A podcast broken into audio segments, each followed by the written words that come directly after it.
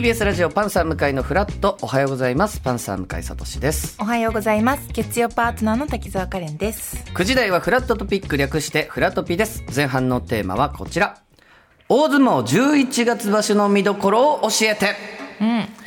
まあスポーツが今年は本当にたくさん盛り上がりましてそうなんです。WBC バスケットボールラグビーなどなどで昨日阪神タイガース優はい。勝などなど本当にスポーツが熱い年なんですが、はい。やっぱりスポーツ盛り上がるにはそのことをちゃんと知っておいた方が、はい。よりね熱く盛り上がれるということなのではい。えー今回はですね11月12日に福岡県で始まる大相撲11月場所の見どころをちょっと押さえておいておこうとはいいうことです、僕も大相撲なかなか詳しくないんですよ。もうね、国技ですもんね。まあ、知っといた方がいいというのはわかるんですが、なかなか見る習慣がなく。す。でもカレンさんは、はい。子供の時そうはなんです。ちょっと見てたんですよね。おじいちゃんがお相撲さん大好きで、はい。なのでいつもその5時過ぎになると、はい。もう絶対チャンネルは奪われて中継をね。そうなんです。ずっとその番組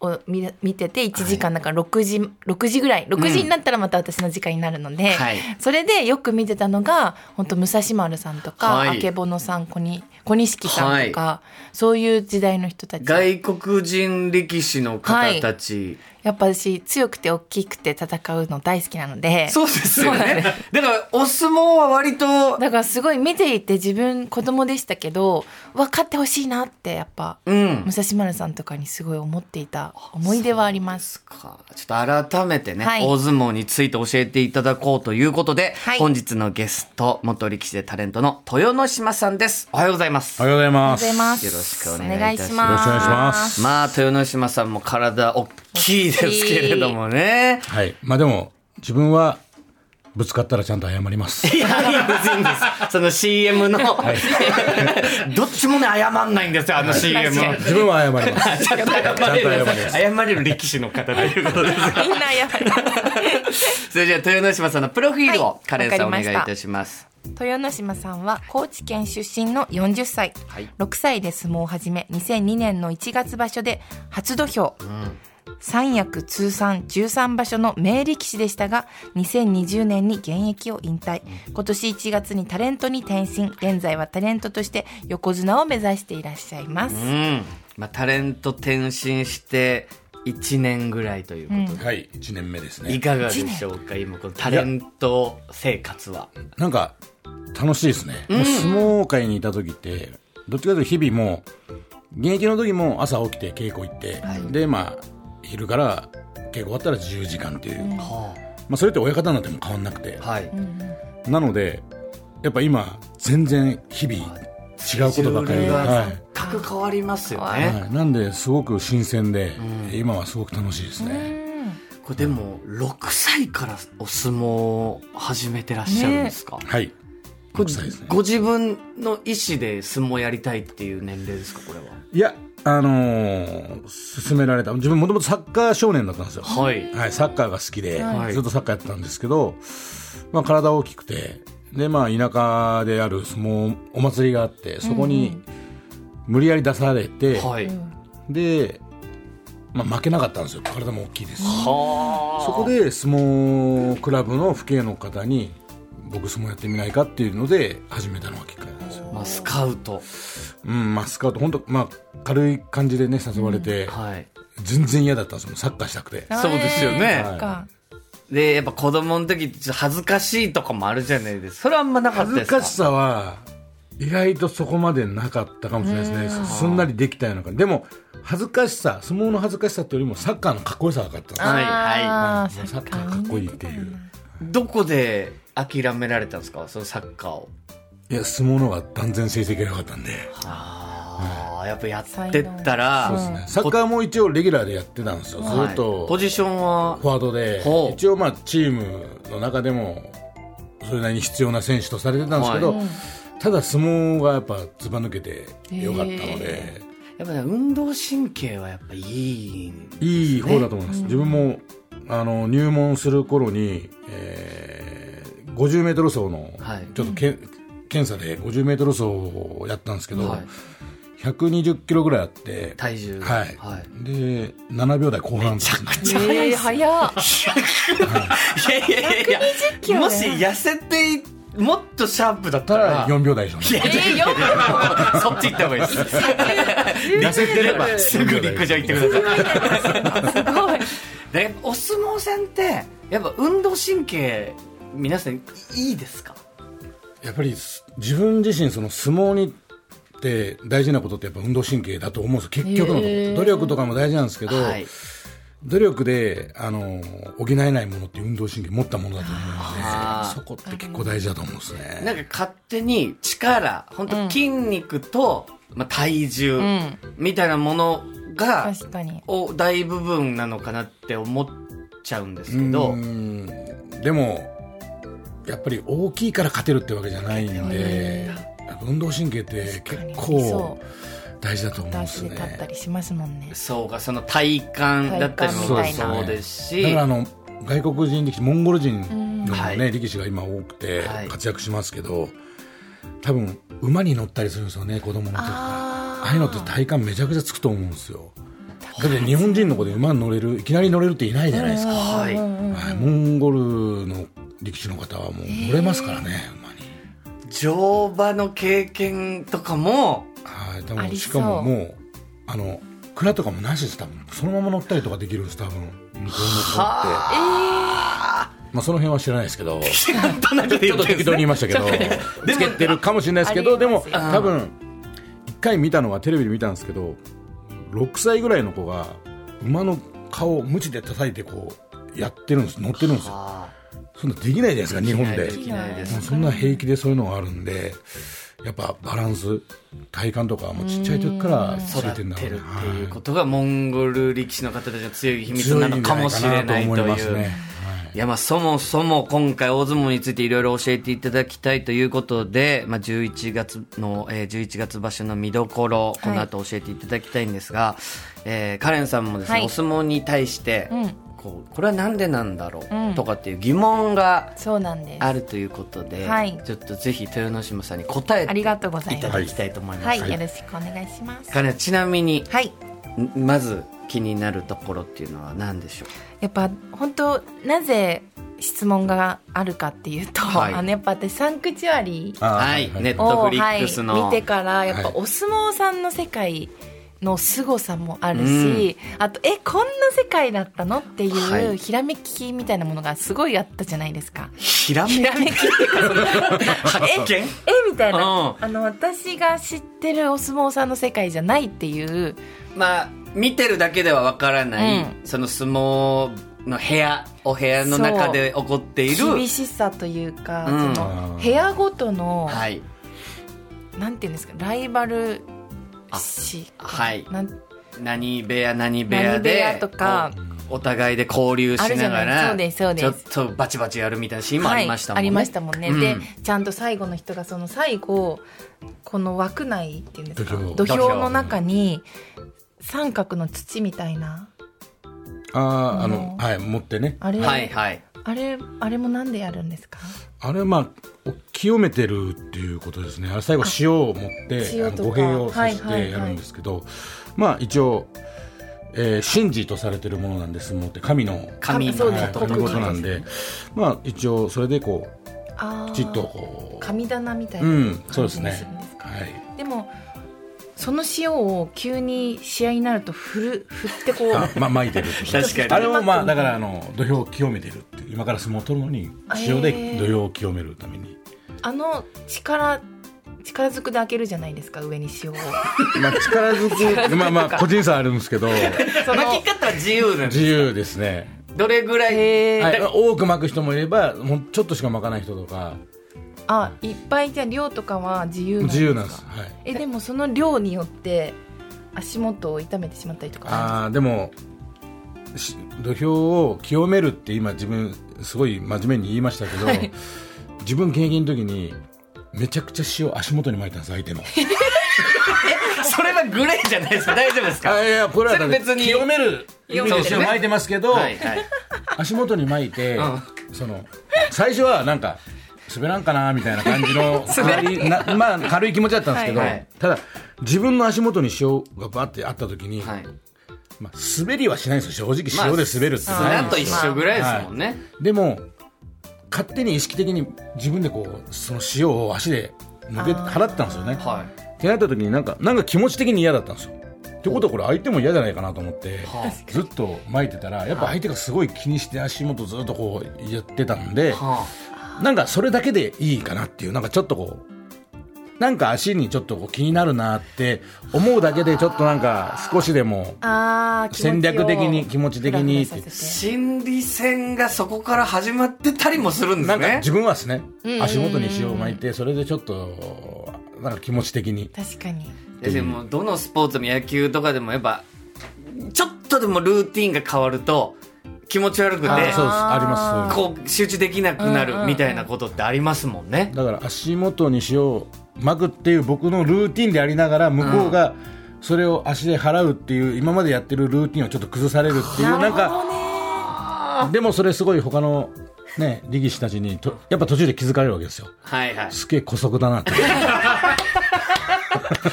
まあでも勝つためには、もうね本当にちっちゃいことでももちろんやっていこうっていう。全部チャレンジしたくなりますよねこともあるわけですもん。まあまあ、そうですね。はいはあ。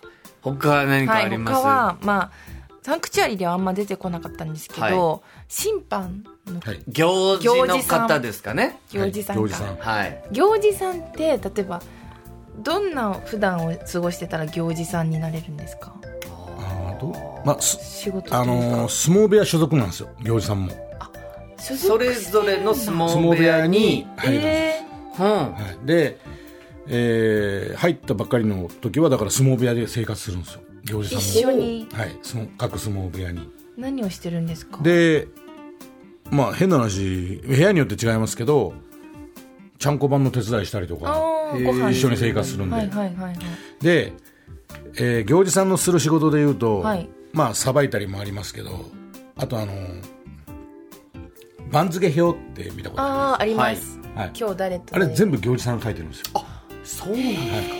そうなんです。なんですね。あと、えっ、とね、明日の取り組みっていうので、行司さんが、えー中入りの時にこう、明日の取り組み誰々ですってこうやってややるんですよ、はい発表はいあれの字とかも全部行司さん。そうなんだ。えじゃあサンクチュアリーでいうとあの染谷翔太さんがやってた。あのまま行くと行司さんあのまま行くとっていうか、あのもう行司です、ね。行事になってま行す司として入ってるんで。そっかそうでしたっけ、でも、あの物語で言うと、染谷さんの役は、もともと力士になりあたく、あそってか、そうだったね。相撲部屋に入ったけど、でやめそれが無て理、行司になった。あ、でもそのパターンもあるんですよ。あるんですか、はいあ、でも行司さんってどうだったかな。でも結構、床山さんとかでは、床山さんってあの、ちょんまげ言う。床山さんとかでも元力士とか呼び出しでもいましたねあ、力士になりたかったけど、なってほうほ辞めたけどやっぱ相撲界にいたくて行事あの呼び出しさんとかになるみたいな、はう。で、行事の方もそういう方いいらっしゃるい、いるんかなでもやっぱ行事になりたいってことは、やっぱ行事になりたくて相撲部屋に入るんですそうですねかへえでも例えばその自分が戦う時に行司さんと同じ部屋だったとするじゃないですか。ここのこことここが。でまあわかりますよ。ちょっとこうねそうね。砂漠的なんかちょっとみたい。にお部屋ごとに見ま方あでもじゃないけど、それはもう露骨にはダメですよ。絶対に。負け絶対負けてんのに勝ちにはできないですはい。けど、もちろんもちろん。でもやっぱり同じ部屋に住んでたとかやっぱ同じ部屋っていうので多少は絶対あると思うえあるんだ。多少はあると思います。気持ち際どかったら、あもう同時ぐらいだったら、でも行事ってどっちかあげなきゃいけないですよ。そうか。でも際どい時にどっちにあげるかって言ったらやっぱ、まあ、それ多少なりあると思う。いやいやいや、それあっちゃいけないと思いますいや、けど。でも絶対ダメだけど、でもやっぱ同じ部屋に住んでて、家族ですもんね。例えば、じゃあ、同じ事務所の人の、ってなると、気持ちちょっと、気持ちは乗っちゃいますよね。でも絶対的に、で、し行司さんなんかすぐ瞬間的にあげなきゃいけないってなったら、その判断ってどっちかってなったらそういうとこはあると思います。でも基本的には、あの、それでおかしいと思ったら、あの、物言い下にみたいな。親方が、あーそっかはい親方さんいますもんね。がいるんで、そこでまた協議されうますし、でも、今いろんなスポーツって VAR って動画でね、ゆっくりの。ちょっと確認して、い。本当どうなのかってなりますけど、相撲は、ないですね。ないんですか？はい。な、なくて、はい。一応、際どくなって物言いがついた時に親方がこうみんな、あの、審判の親方が土俵に上がってこうはい話し合いするんですけど、はい。その時に審判長だけ、あの、イヤホン聞きながら、あの、ビデオで、今どうでしたっていうのだけは、情報だけはあります。でもこれっては、情報をちょっともらっただけで、はい。あとは、そこの、話し合い。はい話し合いで話し合いで決めるんだ。それはでも、どう、昔ながだかららですね。。そうですね、そこはもう導入しないですね。へえ。まあまあ、だから、だから本当に相撲って結構あるんですよ。これ今のってっていうのはあるんですよ。でも、うん。もうそういうもんなんで、まあ逆にそれで助けられたこともありますし。うわ、勝ってただろうっていう時もありますし。時もやっぱあるわけですねはそれ話し合い物言いでも覆らず、い。もうそのまま終わったらそこから覆ることはないんで、はい。まあそれも、なんか一つの相撲界の面白さなのかなっていうふうにも、確かに。はい、やってる側としては、ん。はっきりしてくれよって思うこともありますけど、んまあでも、それでラッキーな部分もあるから、なるほどな。やっぱ独特、その独、特。まさにサンクチュアリの中でも、相撲ってもう、守日本の伝統的なやっぱスポーツだからこそ、うん外からもういろいろ入ってこれない部分がそうですね、なんかやっぱありますよね。当たり前に自分もその世界に、業界にいたわけですけど、はいやっぱ離れて、やっぱ本当に独特だなとは思いますね。すごい世界にいたなっていうのは思います。ちょっと改めて11月場所の見どころも伺いたいんですけど、はいこう今現在番付表今手元にあるんですが、横綱は照ノ富士さんお一人はい。モンゴル。で大関が3人いらっしゃるわけですね、はい。貴景勝、霧島、豊昇龍ですね。やっぱりこの大関も3人中2人がモンゴル出身の本当ですね。力士の方ですがこう今注目の力士でいうとどなたになりますかね？そうですね。まあ、やはりこの11月場所で注目されるのは、先場所、貴景勝が、えー優勝してますんで、はい。えー今場所優勝すれば、横綱、昇進もあり得るっていう、おー大事だ。えーところなので、はい。まあ、注目はあるんですが、ただ、はい。先場所が11勝4敗という、ちょっと少し低めの成績なんですよね。はい。なんで、今場所の優勝って言っても、その12勝とか、また11勝とかだと、昇進も見送られる可能性もあるってい優うか。勝の仕方もやっぱ大事、やっぱり11勝、11勝で優勝したからって言ってもちょっと上げないのかなっていう、まだ分かんないですけど、これうは。ん。でも、これが14勝1敗とか、全勝優勝ってなってくると、はい。もう、横綱っていう、結局横綱になるならないっていうのはこの相撲協会が決めるんですか？えーそうですね、審判、審判の、えー審判部。で、まあ、あと相撲協会ですね、基本的には。はあははい。横綱にふさわしいだろうっていう判断になれば、うん。横綱にえー11月場所になるかもしれないとまあでも一人横綱なんでね、今、照ノ富士一人なんで、はいやっぱり上がってほしいですね。やっぱり、やっぱり東西に横綱がいてっていうのが、そうか、東西。で、ね日本人ね力士がう、ん。うんやっぱ横綱にもいてっていうね、そうですね。相撲界も楽しみですよね。そして大関で言うと、まあ、貴景勝以外にいらっしゃいます？はい。まあ、霧島、まあ、豊昇龍がですね、はいこれ豊昇龍、あの、朝青龍さんの甥っ子なんですけど。はい。で、この豊昇龍が先場所新大関で迎えたんですけど、ちょっと、なんからしくないかったかなっていうか、まあ、プレッシャーもあるでしょうし、まあ、そんな中、今場所は、そのプレッシャーも少しは緩和されて、うん。うん本来の力を発揮できれば、まあ、豊昇龍が、この優勝っていうこととかもあり得るんじゃないかなっていうふうには思いますね。ぱり新しく大関になったりすると、こう、取り組みの、なんていうんですかね、硬さ、緊張みたいなのも難しくなってくるんですかね？いや、それはやっぱ難しいと思います。まあ、自分になったことないんで分かんないですけど。あれ、豊ノ島さんはど 自分は関脇なんで、この、はいはい今この大関の下のとこですね。はいそこが最高位なんで、まあ、大関っていうのは、ここ、やっぱもう大関からってやっぱ特別なんですよ。関脇までで言うと、まあ、関脇になるのも本当に難しいん大変ですですよね。いわゆる8勝7敗をずっと続ければ、はい。ずっと8勝7敗だったら、関脇まではなれるんですよね。まあ、一緒でも勝ち越してずいればーっと勝ち越しだけでいれば。はい。